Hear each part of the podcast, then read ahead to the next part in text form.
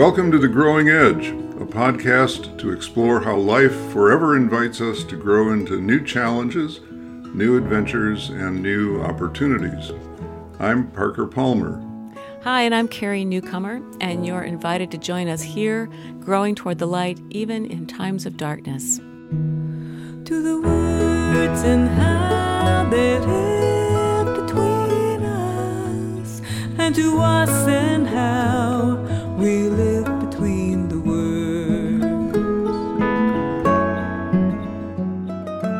Well, Parker, I've been looking really forward to this podcast episode. Um, in this one, we'll be talking about the place where the personal and the political meet at the growing edge. Exactly. And I've been thinking that, you know, one of the first things we said about this project was that this growing edge notion was open to the personal, the, the professional or work related, and political growing edges. And I think this month we, we felt moved to go directly to the political since the podcast will, will air just a few days before the midterm elections. And of course, that might lead mm-hmm. to a partisan or ideological discussion that's full of critiques and accusations, but that's not what we want today. There are plenty of places on online to to exercise that voice. What what we'd rather do is to raise a more personal, a more inward question about democracy and about our our role in it as citizens.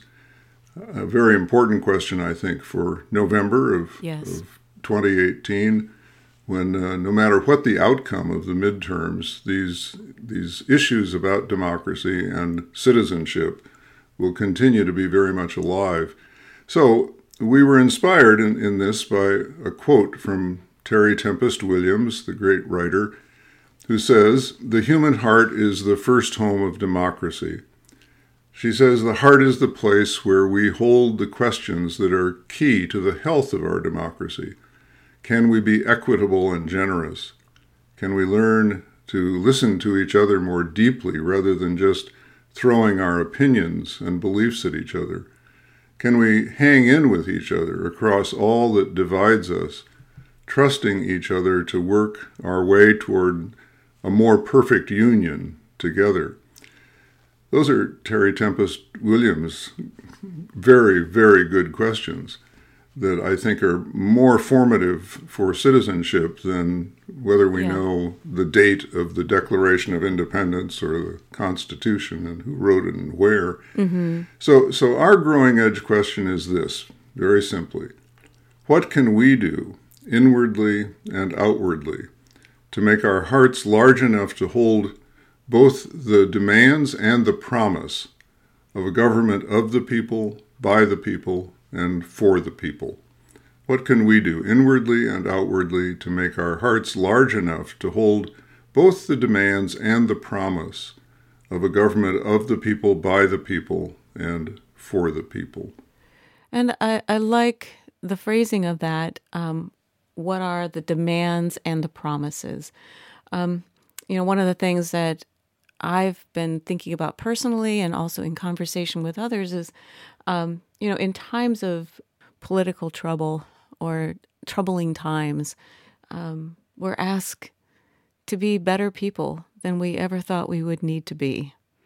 You know, and that's hmm. and that's something I, I think about a lot. That I'm I'm being asked to be a better person than I thought I'd have to be. Um, yeah. And and and that's a challenge, and that is a challenge, and to not give in to the politics of rage or the politics of fear or the politics of hate or the politics of despair. What is it that I have to contribute to the community that comes from my heart? Yeah, exactly. I, I, I really like that insight a lot that, that while this is a very difficult time and um, it's a time that, that calls out the best in us if we're willing to open to that. And I'm thinking, even as you speak, Carrie, that it's no accident that Abraham Lincoln talked about the better angels of our nature mm-hmm. under conditions of extreme duress in this society, yes. the, the, Civil War, where three quarters of a million of Americans killed each other uh, over a fairly short period of time. You know, we're not the first to notice that stressful times have the capacity to, to call out the best in us. There, there's one, as we get underway, there's one piece of brush, I guess, a very big brush pile I'd mm-hmm. like to mm-hmm. kind of clear momentarily. Yeah.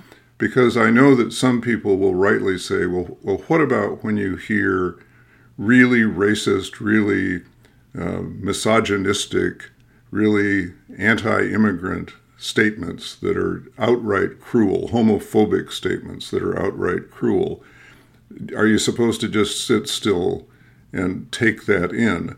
Great question. And my answer to that, just again to clear the way, we, we don't need to dwell on this, is no. I don't feel called to sit and just listen as if as if my silence were approval. Um, uh, my feelings get riled at that point to the to the point where I, I've needed a kind of formula, and I've landed on one that has worked for me. So when somebody who doesn't know me and who doesn't know my beliefs says something racist, homophobic, misogynistic, anti-immigrant in my presence, I will say very simply and as calmly as I can, you need to understand that what you just said hurts me personally because you're talking about my friends. You're talking about people I love, admire, and care for. And you need to understand that that has a painful impact on me, the person you're looking at at this very moment. And, and that has a really interesting effect. I'm not asking this person to change his or her mind about someone who's not there. Yeah. I'm asking them to look me in the eye and come to terms with me as someone who feels very much implicated in, involved with, and committed to whoever it is that this person has just disparaged.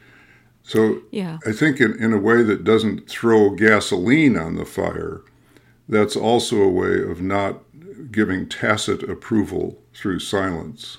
Yeah, and I and I think there's a uh, there is a nuance to that, and and uh, a thoughtfulness and mindfulness that has to go into the process you're talking about, because um, you know I have this sense that when you speak honestly and from your heart, and say that comment hurts me personally hurts me, um, then the conversation has to go heart to heart again. Yeah. It's yeah. not um, something that's just out there in the ether, or it's not some kind of theory or uh, a buzzword or a buzz phrase, because a lot of times that happens. There's a phrase or a buzz phrase that is just getting tossed around. Mm-hmm. Um, someone told me once it, it was just, and it's really stuck with me this idea that if you start your conversations at dogma and you go down, theory, buzzwords, you know, us and them kind of talking. If you start there and you go down, um, you get mm. stuck immediately. There's absolutely nowhere to go. But if you can find out where we share something at the heart level, you know, what mm-hmm. is our mm-hmm. most beautiful shared values here? At that point, at our most beautiful shared values, you know, how can we take action there? Take action mm-hmm. there first, you know? Mm-hmm. Then you have a conversation then you have some place to go. Um, mm-hmm. But if you're just kind of going buzzword down, you get mm-hmm. stuck immediately. And so, what you're talking about, I think, brings it back into the heart realm, back into the dynamic of, of human human beings, and not mm-hmm. theory. Yeah, absolutely. And and you know, you've just you've just said something that reminds me of something very very important, which is that I have to absolutely mean it sincerely from my heart when I say something like that. Yes. Um, I'm thinking back on this this word I used, formula, and maybe I misspoke when I used that word because for me that that statement isn't formulaic. It's just that I, in the heat of the moment, I need to have something at hand mm-hmm. that expresses my true heart, and and between those moments, I need to be cultivating the heart that can speak those words sincerely um, which isn't terribly difficult for me because I do, in fact, have friends in all of the communities that are under attack. And I mean what I say from, from my heart. And I, I have to honestly say that, you know, while I totally agree with you that coming down from abstraction into heart talk and into the personal story is more likely to lead to a conversation than throwing our convictions at each other. It's also true in my experience that when I've said what I said a few moments ago to a person who's uttered something that I find odious, um, it's often a conversation stopper. Yeah, that's true. And and that's okay with me because I feel like I, I have witnessed to my truth and I have left that person with something to think about. Mm-hmm. Uh, m- many times, people who say these things, which are totally thoughtless things, things unfounded in fact, things that are just parroting ideological statements from one place or another, they're not capable of responding in the moment to what I've said, but they're unlikely to forget that moment real soon. Yeah. Okay, I'm from the Midwest, and um, there's this thing in the Midwest about being nice. Um, you know, being a nice Midwestern woman, and heaven forbid you should do something that would inconvenience someone or make them uncomfortable. Um, right. And so I think what you're talking about is a real decision. You know, it's a really conscious choice to say, okay, by nature, I'm just not one that gets up in people's faces. Mm-hmm. Um, but, you know, that idea of paying attention to my heart and speaking not out of anger, but out of truth, out of my deepest truth. Uh, even if it is a conversation stopper in that moment, it may be what was what needed to be said and what needed to be processed um, between the two of us. Yeah, ab- absolutely. And since I'm a Midwesterner too, uh, who's you know who was formed or deformed in the culture of nice, uh, depending on how you look at it. yeah. There's Minnesota nice, there's Michigan nice, there's Wisconsin nice, there's Indiana nice, but they're all the same nice. Uh, don't make waves is what they are. It, you know, it, it it's it's good for me to remember that it's not nice to let an insult stand.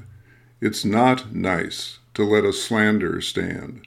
It's not nice to be silent in the face of cruel and statements that might lead to evil acts. And, and so I think for some of us, nice people who don't like to get in other people's grills, it's important to redefine nice. Yeah. Maybe it's important, you know, to have a friend from New Jersey who can teach us the other part of that paradox. yeah, I have one. Me too. This is how you do it. and that's great. I mean, um, but I, I, just I threw that out there because it uh, there are nuances to it. We're human beings, and there are nuances to this that we're wrestling with, and that idea of being a better person than I'd ever thought I'd need to be. Um, yeah, I, re- I really like that. So let me let me take the question one more step, and this is an honest, open question because yeah. I know I'm wrestling with this. You're wrestling this with this. We're all wrestling with this. What do what can we do? What what do we do? You and I do day by day, or week by week, or month by month, or when we get around to it, to help form the heart, our hearts, in the way that Terry Tempest Williams says they need to be formed. Um, you know, she I think she's on to something very very important because if you look at political movements ranging from democratic movements to fascist movements, what you find is always efforts to form the human heart in a way that that makes it available for anything from democracy to fascism. Uh, I would call the, the fascism a deformation of the human heart. Yeah. But Terry Tempest Williams is saying uh, for a democracy, the heart needs to be formed in a way that um, that holds democracy's key questions. Can we be equitable and generous? Can we listen to each other rather than just throwing our beliefs at each other? What do we know out of our own experience um, about the formation of our own hearts and and how that's happened either in the larger society or in our own personal practice? Yeah, that idea of enlarging our own hearts in this. Uh, in Quakerism, there's a there's a, a, line or a phrase um, to hold it up to the light. You know, when mm-hmm. you don't know about something and you're trying to figure out the validity of something or the the, the shape of something, if you hold it up into the light, you know, into the mm-hmm. light of all that I, I know to be true and equitable and beautiful and life giving, if I hold it up in that light, how does it how does it pan out? Mm-hmm. And I think I think that's one of those uh, litmus tests. How does that look when it's really put into the light of those kinds of, of values and ideas? Mm-hmm. Mm-hmm. Yeah, and and yeah, I totally agree with that. And I'm just sitting here thinking, I'm I'm asking myself, so how do I hold it in the light? Uh, in a way that goes beyond metaphorical. Mm-hmm. And the first thing that came to me was is an effort to put myself in someone else's shoes. Yeah. Um, which, which, especially those who are who are being marginalized, who are being disparaged, who are being dismissed, whether that's women, or immigrants or people of color or members of the LGBTQ plus community to put myself in people's shoes and ask myself how I would feel if I were there. And I know the answer. I'm a white, straight male, the uh, upper middle class, well educated, the kind of person this society was made for. And I need to not have illusions about that yeah. and, and understand that my experience is not the experience of the people I've just named. You know, just to say the obvious, standing in another person's shoes is really aided and abetted if you know, personally know people who are in those shoes. And you can learn from them what is it what is it like? I mean, I've learned a lot yeah. from you in the last month or two about how it feels to be in a woman's shoes yeah. during this this time, um, and with all that's been going on in in relation to the Supreme Court and a lot of other things. I mean, that's that's just the latest manifestation um, of the kind of misogyny, misogynistic impulses that so many women not only feel at this time, but have experienced yeah. in their own lives.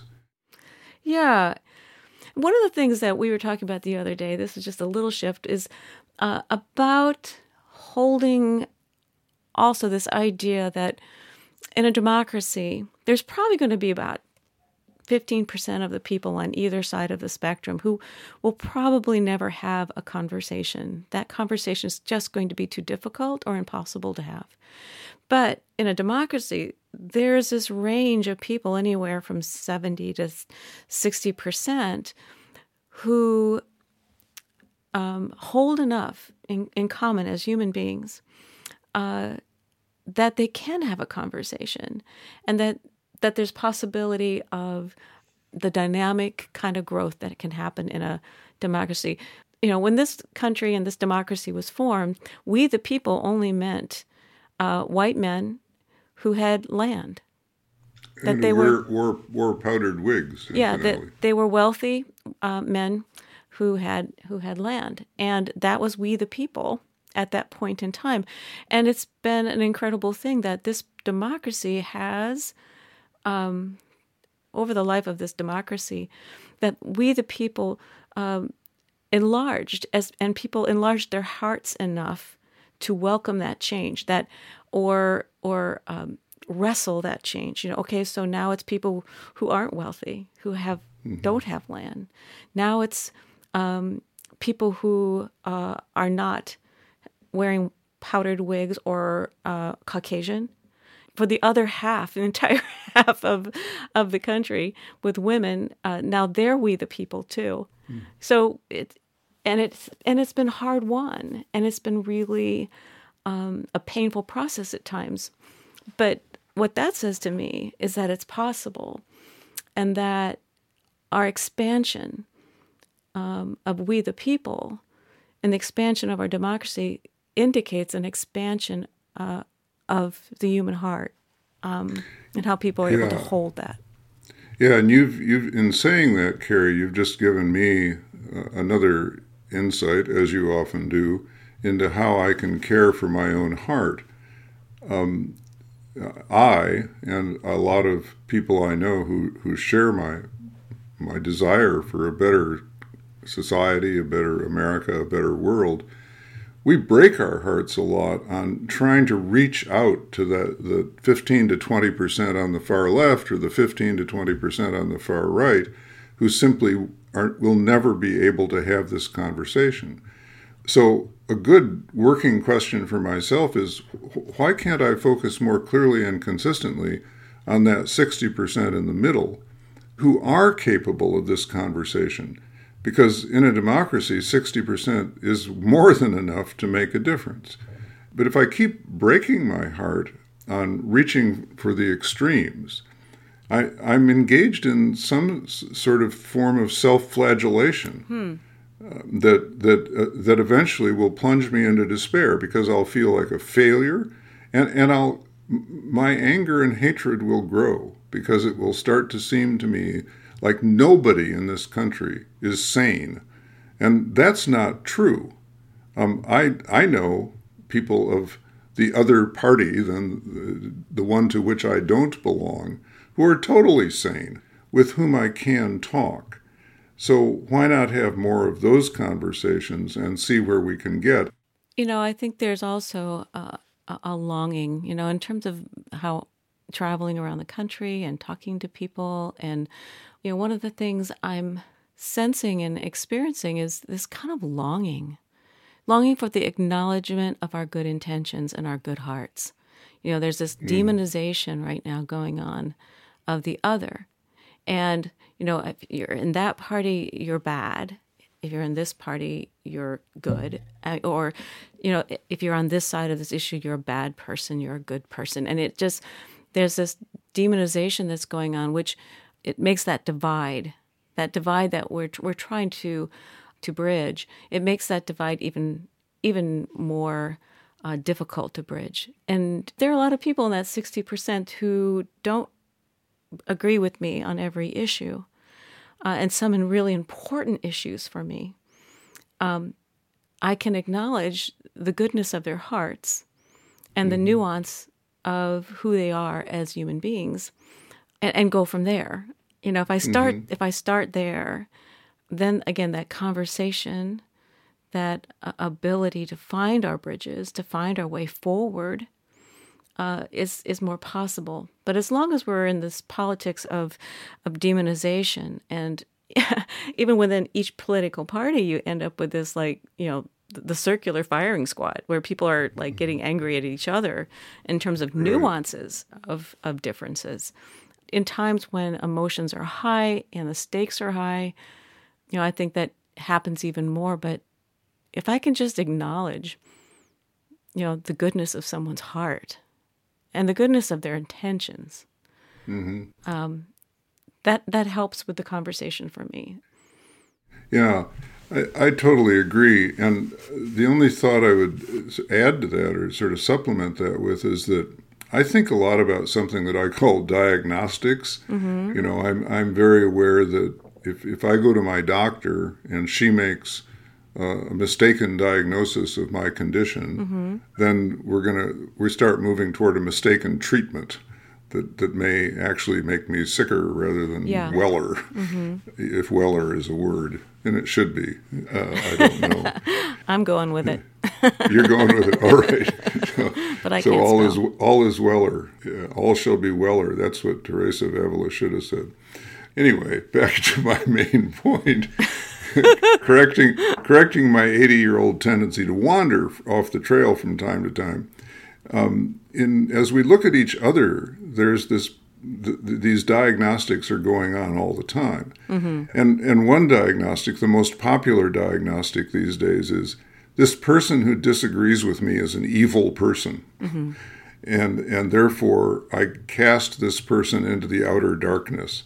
Well, there there are other possibilities. As you know, I uh, some years ago I started calling the politics of rage yeah. the politics of the brokenhearted. Yes. Be- because if you if you diagnose what what you're looking at as rage, then the treatment is an effort to contain anger, which is where the whole democratic process begins to break down.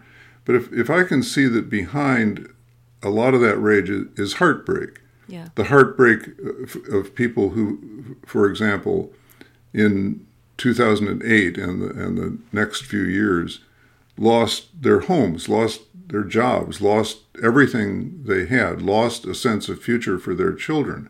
I mean, that's that's heartbreaking stuff. It it strikes the human psyche at every possible level of vulnerability.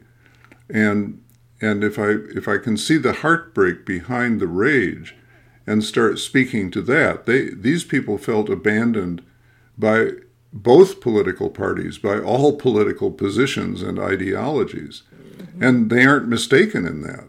Um, the, you know, yeah. the, the, the, governmental process has, has not served anyone well for quite a long time, except the uber rich. And, and if I can understand that, if I, if I can in that way get inside their shoes and move toward them in ways that honor that heartbreak, I might be able to make some, some progress. But that means, yeah.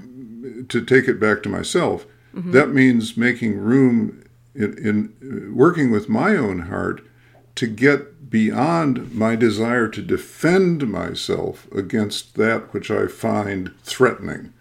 Heartbreak, I understand because I've had plenty of it myself, and it's it's part of the human condition, and it's part of what allows me to say to another person with whom I may differ, we're in this together. We really, really are, because we're both heartbroken people we may be heartbroken about different things, but we can at least join together in a in empathy for each other's heartbreak, right? Yeah, and at the same time, you know, because these are emotional times, they're they're dangerous times in in my estimation. Um, when you know some of the very important ideas of the kind of democracy that Terry Tempest Williams is talking about um, are being eroded in some ways at a time like this, you know, I've also had to discern when I walk away that sometimes um, it is not the time for me to engage in this particular conversation. You know, and, and right. that, again, that idea of being a better person than I ever thought I'd need to be. And, and that also means knowing myself well enough um, in my heart to say, this is not where I'm going to be effective at this moment. Mm-hmm. Um, and knowing when to walk away, uh, knowing um, you know, this is this is a conversation that's not going to go anywhere. Um, yes. So, um, and I think that's another thing. Uh, looking daily for what it is that I can do to contribute to the kind of democracy that Terry Tempest Williams was talking about about generosity and being equitable and listening more deeply, hanging in there, you know, even when it's difficult. Um, you know, I I think you know some of it is finding my own personal way of contributing to that. You know, what's my piece of the puzzle here? And I think that's one of the questions that a lot of people are are trying to discern right now. It's like, you know, what is it that I have to offer in this conversation? What do I have to offer in terms of a democracy that that continues to expand and and open our hearts instead of mm-hmm. creating uh, a society where we become more and more closed, more and more divided. Um, mm-hmm. uh, and and that's going to be different for each person, and I, and it brings it back to the growing edge idea, that mm-hmm. what is my personal growing edge, and and how does that personal growing edge meet political and community? Um, mm-hmm and you know that's it's something that each person has to ask and you know do that soul searching for themselves. Mm-hmm. and it, you know the, thank you for mentioning the growing edge again uh, the flag under which you know that we fly over what we're doing here but a, a, good, a good a, a good reminder to me of context. And the image as you used it carrie brings to mind the fact that a growing edge is not only a place of potentiality for each of us, it also demarcates a limit. It's like they say, don't run ahead of your breath or don't get ahead of your skis. Uh, my growing edge is full of potential, but there's it. If I try to go beyond it, before I've grown there, before I'm ready to be there, um, I'm going to start doing some damage to myself or to other people because I don't belong there yet. So, yeah, there are conversations you need to walk away from. There are times you need to walk around the block to avoid that encounter. And I, I think part of heart care is to realize that I, I can't be all things to all people. And and I don't need to be all things to all people. What what I need to be is is what I can be as much as I can be on the growing edge of my life in those situations where I, I feel I can legitimately say somehow I belong here. And and that may may be in a contentious conversation, but if, if I'm there with a sense that I belong here, I'm much more likely to hold my equanimity. Mm-hmm. I'm much more likely to be able to say, you need to understand that what you're saying is personally hurtful to me, rather than lashing out with some kind of expletive uh, mm-hmm. that just curses the speaker and destroys the the relationship. And I think too, you know, kind of that digging into, um, you know, I, the idea of our, our piece of the puzzle in all of this. You know, we, we can do a lot of things. I mean, we are uh, human beings with opposable thumbs. We're pretty clever. We can do a lot of things in our life, and we can learn how to do a lot of things. But our most potent activism generally arises out of the things we love most deeply and truly. Um, mm-hmm and so that that will be you know for each person to look at you know i have this great uh, love for healing. I have this great love for um, i tell a funny story. Sometimes i have a friend who is a uh, an accountant. And bless her heart she when she's she loves being an accountant. And she tells me she's actually told me that when she gets to the end of the columns and they all line up and they're all perfect. She gets giddy and she like kind of hops around in her seat a little bit and and gets like hmm. really happy. And i'm like going oh this is really good. Good for you. You go for it. Like, um, by nature it's something that just makes her happy. And um, uh, and over the years i've known her to do uh, accounting for nonprofits and for people who may not have uh, the resources at that time to get good um, accounting or, or even consultation on how to do things in a way that you know keep them organized and on track but it comes out of something she loves and makes mm-hmm. her happy mm-hmm. and there's right. a and there's a great potency there's a great potency to the, a, a gift like that um, yeah, absolutely, absolutely. You know, I, I need to have a talk with her because my checkbook hasn't made me happy for for fifty years. So someday, someday. But you know, there's another clue in that, Carrie. I think that's important in this conversation, and that has to do with not only staying close to what bring what I love and what therefore brings me joy and allows me to offer joy to the world, but also asking other people what they love. Yeah. Um, in yeah. in in contentious conversations, I, I've sometimes found that that I can change the dance by by rather than talking about environmental policy or you know policy about whatever this or that by by saying what is it you love most in life what what do you most care about let's talk about that for a while and when people start talking about, I love my children and I love my grandchildren, to listen to that, to appreciate that, to understand that, it, for one thing, it helps me refocus on the humanity of the person I'm talking to. Because I love my children and grandchildren too, and I want the very best for them. And once that refocusing has happened, it might be possible to turn the conversation to what kind of earth do you want to leave for your grandchildren? You know, I would like to leave an earth where the air is breathable and the water is drinkable and the fields are arable and yeah. there's you know there's there's enough for them to eat and there's wilderness for them to enjoy. I, I don't know a whole lot of people who would say nah, I want my grandchildren to live in, in a in a desert across the, the United States where you can't breathe the air or drink the water, you know. They, they may go back to saying, well, jobs are more important than, than the environment. But once you've changed the focus to their grandchildren, yeah. What do you love? I, my experience is that not always, but often, there's there's at least a slight refocusing of the conversation. And I think you know that uh, is it. Um, Krista Tippett talks about love as public policy. What would love look like as public policy? What does that look like as public policy? What does taking care of one another and hospitality and generosity and kindness look like as public policy? I think those are really good questions to ask mm-hmm. one another. And I also think about the other side of that. And um, I was reading some Howard Thurman the other day, and he was talking about violence and hatred as being, yep, they're forms of resistance, but they're probably the least effective form of resistance. Mm-hmm. And you can't contain it. You can't contain hate in a pinpoint kind of laser way.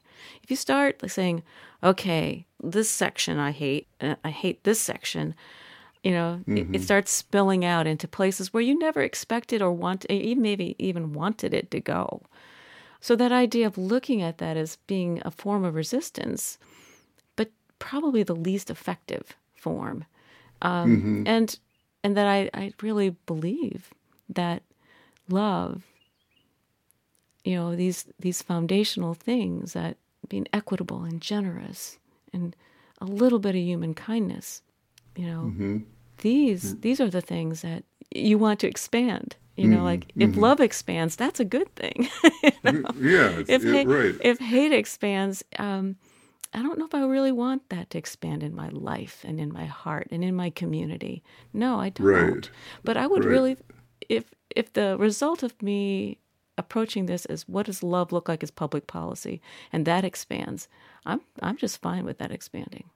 Or, or if not as public policy, at least as a public ethic. Yes. Which is mm-hmm. the yeah. language that our friend Valerie Kaur uh, of the revolutionary love movement yes. uses. Mm-hmm. What, what, what, does love look like as a, as a public ethic? Yeah. And I really urge people, and I know you urge them too, to tune in to the revolutionary love movement, which they can get mm-hmm. to as you can get to all things by googling it and signing up for their for their newsletter and signing their declaration of revolutionary love as a public ethic.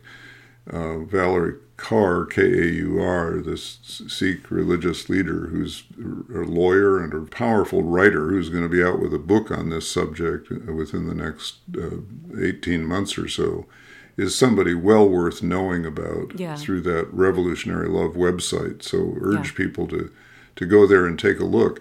To, to bring it back to myself, and mm-hmm. I, I know that what I need to do to move in the directions that you're talking about towards kindness, towards love, towards compassion. No war ever solved a problem finally. It simply led to an, the same war in another form. Yeah. Uh, for me, one of the most his, important historical reminders is we killed Hitler, but we certainly didn't kill Hitlerism, which we see now arising all over the world, including in, in this in this country.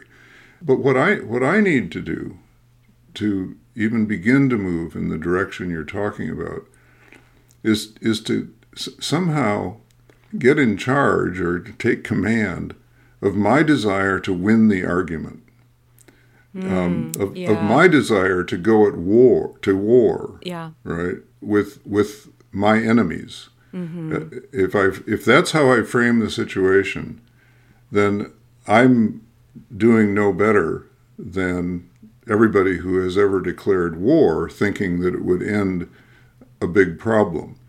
And I, I want to confess right now that feelings run high, yeah. uh, especially in this moment, and that I am frequently tempted to, to go to war. I think a lot of people are, and that because we have a lot of warfare in this country. Families are divided, neighbors and friends are divided. They, they can't even talk to each other anymore. You, you hear heartbreaking stories along these lines yeah, it's true. constantly. My piece in that is that I, I have to understand something really, really simple that it's more important to be in right relationship than it is to be right. Hmm. And Huh. And that that's not because that, that, that, that, I want to be very clear. I'm not urging anyone to give up on the notion that there's right and there's wrong, mm-hmm. there's good and there's bad. Yeah. There's there's love and there's there's evil. Um, that's not my point. My point is that if, if we can't create relational containers, yeah. at least among that 60% in the middle, that that hold those conversations about the difference between right and wrong, between good and bad, then we will make no progress at all because it, it takes a relational container to hold these complex problems and to start taking steps towards that public ethic of something that that at least resembles love much more closely than, than what we've got going today. And for me, that's a big inner struggle day by day. I mean, I write about these things, I think about these things, I believe these things, but every day I have to wake up and struggle with them all over again. And, you know, and that's a daily practice for me. I, I don't want to say that's for you or for anybody else, but, you know, but for me, that's a daily practice. Um, you know, it's like, it's like the, you know the quality of forgiveness. There's some things you forgive and you forgive them once and it's done you know? Mm-hmm. but there are some things you have to forgive again every time you think about it. You know that kind of attitude for me applies also as the personal meets the political. You know what am i rededicating myself to each day uh, every time i think about it? There are things mm-hmm. that have happened uh, in in recent days and weeks that I I have to breathe with every time I think about it. And that's just the reality of it for me as as an individual here and with how I view what love would look like as public ethic. Mm-hmm. Um, and so when I do that, I, I rededicate again. And what mm-hmm. does that mean? How do I hold this in the light? What is my mm-hmm. gift here? And what can I contribute here um, to what will bring in the better, kinder world? I, I, yeah. One of the things that we were talking about the other day is that sometimes frames help me. I, maybe that's because uh, I'm a writer and a music. This idea of a frame. If I can, if I can mm. create a frame with it, that I can work with it, then you know there's there's a way forward for me sometimes. So I need to find my frame.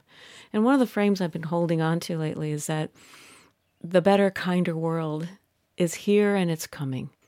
It's here already and it's coming.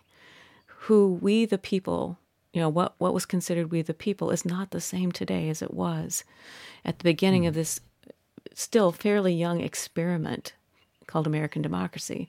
Now, that doesn't mean it just happens, you know, that you can just say, oh, it's going to happen anyways. No, that means a lot of people have been working toward these things.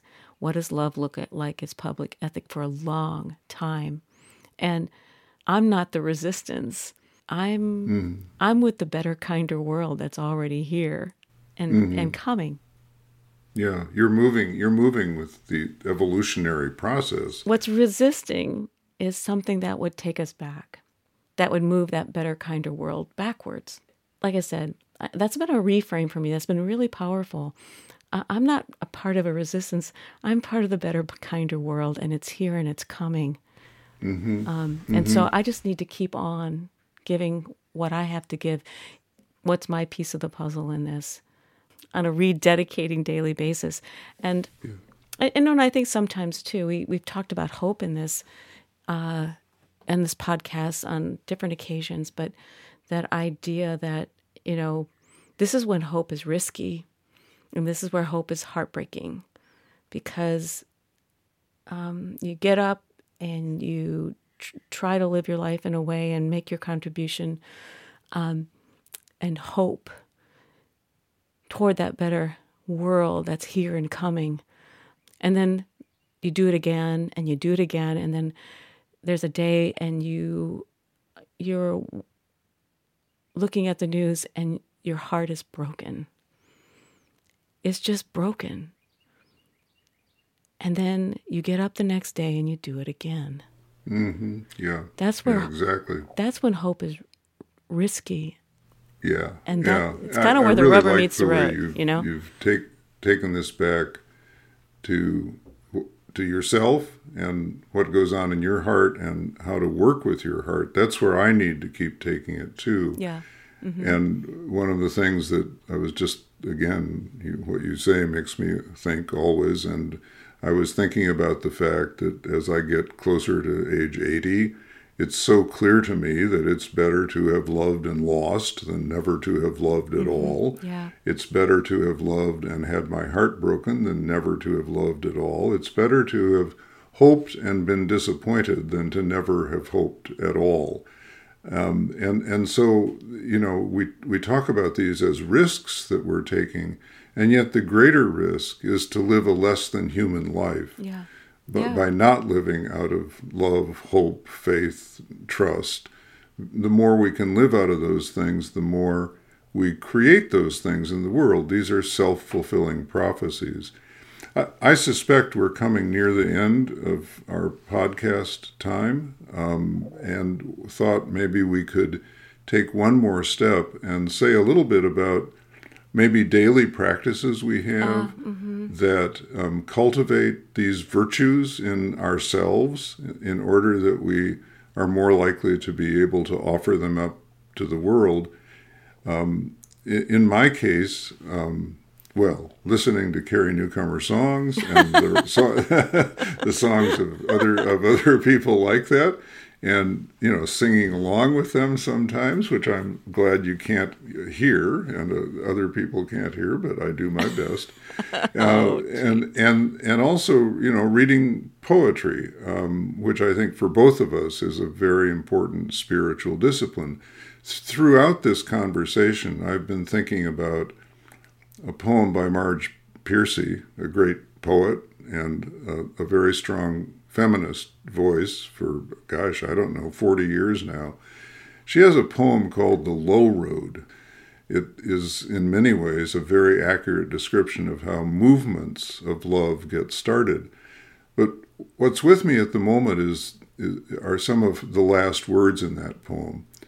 Uh, referring to movements that change the earth, Mar- Marge Piercy says something like this It begins when you say we and know who you mean, and each day you mean one more.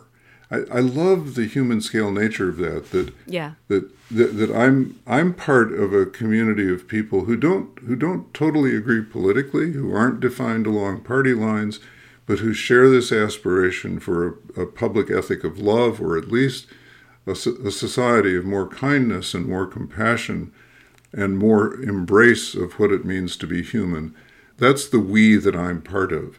It's easy for me to identify certain people in that we. Um, yeah. Easy for me to say Carrie Newcomer is part of that. Valerie Kaur is part of that. Uh, uh, Richard Rohr is part of that. It's uh, people I know. Alison Quantz. Al- Alison Quantz is part of that, and and it's easy for me to do that, and and each day I need to say who's the one more person that I need to add to that list, a, a neighbor who doesn't agree with me politically, a, a colleague whom I'm starting to understand, even though for years I couldn't understand Yeah.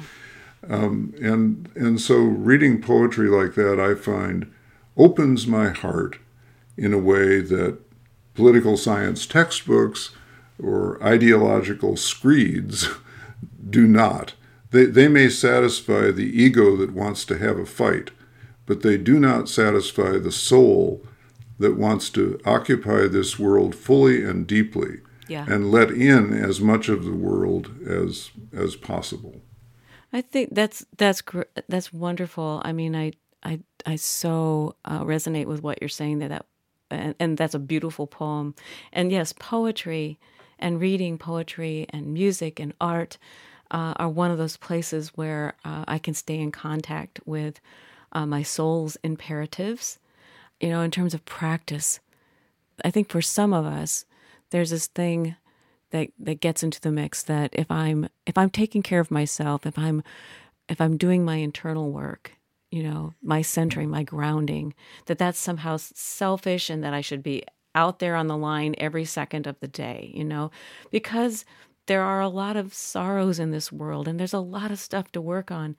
I've I've felt that that call, you know, and I've felt that urgency, the fierce urgency of now. And mm-hmm.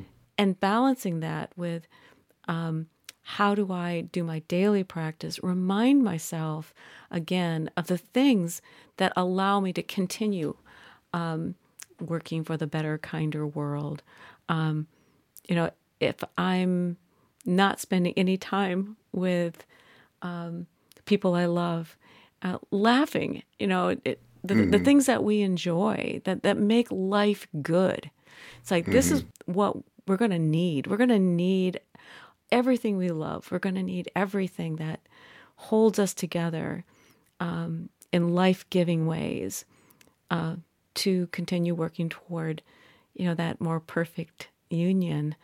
Um, you know, I, I, I think that daily practice, that balancing of how do I take action today in the outer world, but how do I continue to maintain a sense of, you know, who I am, what my soul uh, needs to maintain hope, maintain a sense of uh, grounding in that, that, love instead of fear, love mm-hmm. instead of anger and hate. You know, not that I don't get angry. I think that's another thing I, I, we should say too. You know, there's also this this thing that if you're a spiritual person, you should never get angry. You know, you're kind hmm. of you're you're not enlightened yet. But no, I don't think that's quite true. There is such a thing as righteous anger. Uh, now, we've talked about self-righteous anger and righteous anger as being two different things too.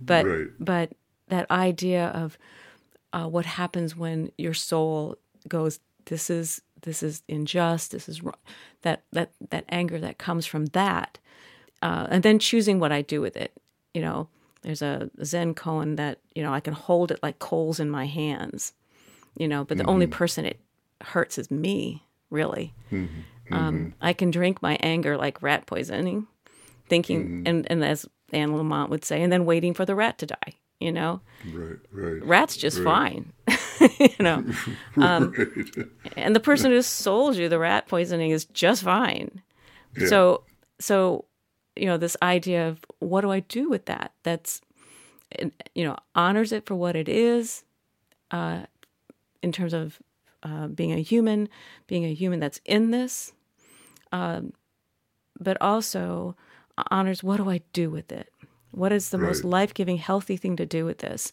I can it can go out for me in a thousand shards like shrapnel. Um, it can I can hold it like hot coals in my hands, or I can transform it into something life giving. Right. And the ironic, I think the ironic thing is that a lot of us who want to do good in the world do not take good care of ourselves. Yeah. As you're as you were saying, we we regard that as a form of selfishness. And, and yet, one of the convictions that you and I share that I, that is very important to me is that anything we can do to take care of true self, not not ego self, yeah, not not the back patting self, not the aren't I heroic self, not the Superman or Superwoman self, but anything we can do to take care of true self is ultimately being done on behalf of other people. Yes because if you're not operating from true self, if you're not operating from what Socrates called an examined life, you're doing harm in the world and you're doing harm to yourself.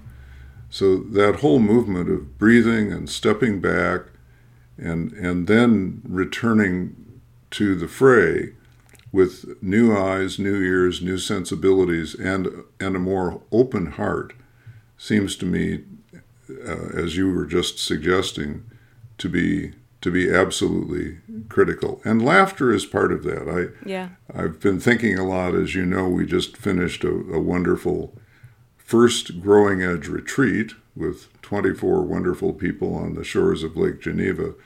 And I remember at some point talking there with the group uh, that you and I were co facilitating about a saying that uh, was said to be a favorite of John Kennedy's. It comes, I was surprised to learn, from the Upanishads. Um, the saying goes like this There are three things that are real God, human folly, and laughter. The first two are beyond our comprehension, so we must do what we can with the third. And I think one of the things that you, we do to take care of ourselves is to is to laugh at the human condition, our condition first of all, uh, not at other people but with other people, um, and let the the release provided by humor, as well as music and art and meditation and and all these other good things we've talked about, to let that kind of give us, uh, make us clearer in in heart and take us beyond fear. And I think as we can close the podcast, I think that's a really important kind of final thought. This idea of laughter uh, and I, I, think we've been finding a lot of that in this podcast and this whole uh, the work we've been doing with the growing edge with the people we're meeting and encountering with it um, uh, you know what we're doing in terms of creative pursuit and, and the retreats we're we're holding now but you know this idea of an easy laughter not just yuck yuck or uh, forced laughter but but that genuine loveliness, the kind of lovely laughter that happens between people and friends who are working together and living together. So, um, so yeah, I think that's a great quote. You know, so we must do with the best we can with that last one, uh, a little bit of laughter. Yeah, the kind that comes from joy, and uh, with the community that we're building here, I think, and that's helping to illumine us. There's a lot of joy. There is. Yeah, there is. And it's, it's good to remember that, you know. Mm. It's good to remember that right now.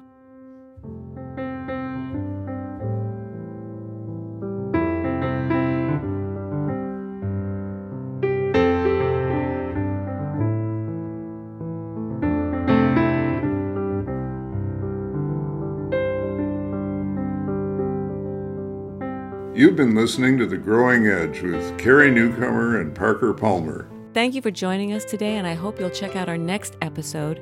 We'll be having our first guest, a wonderful poet that both Parker and I are so excited to be in conversation with, Naomi Shihab Nye.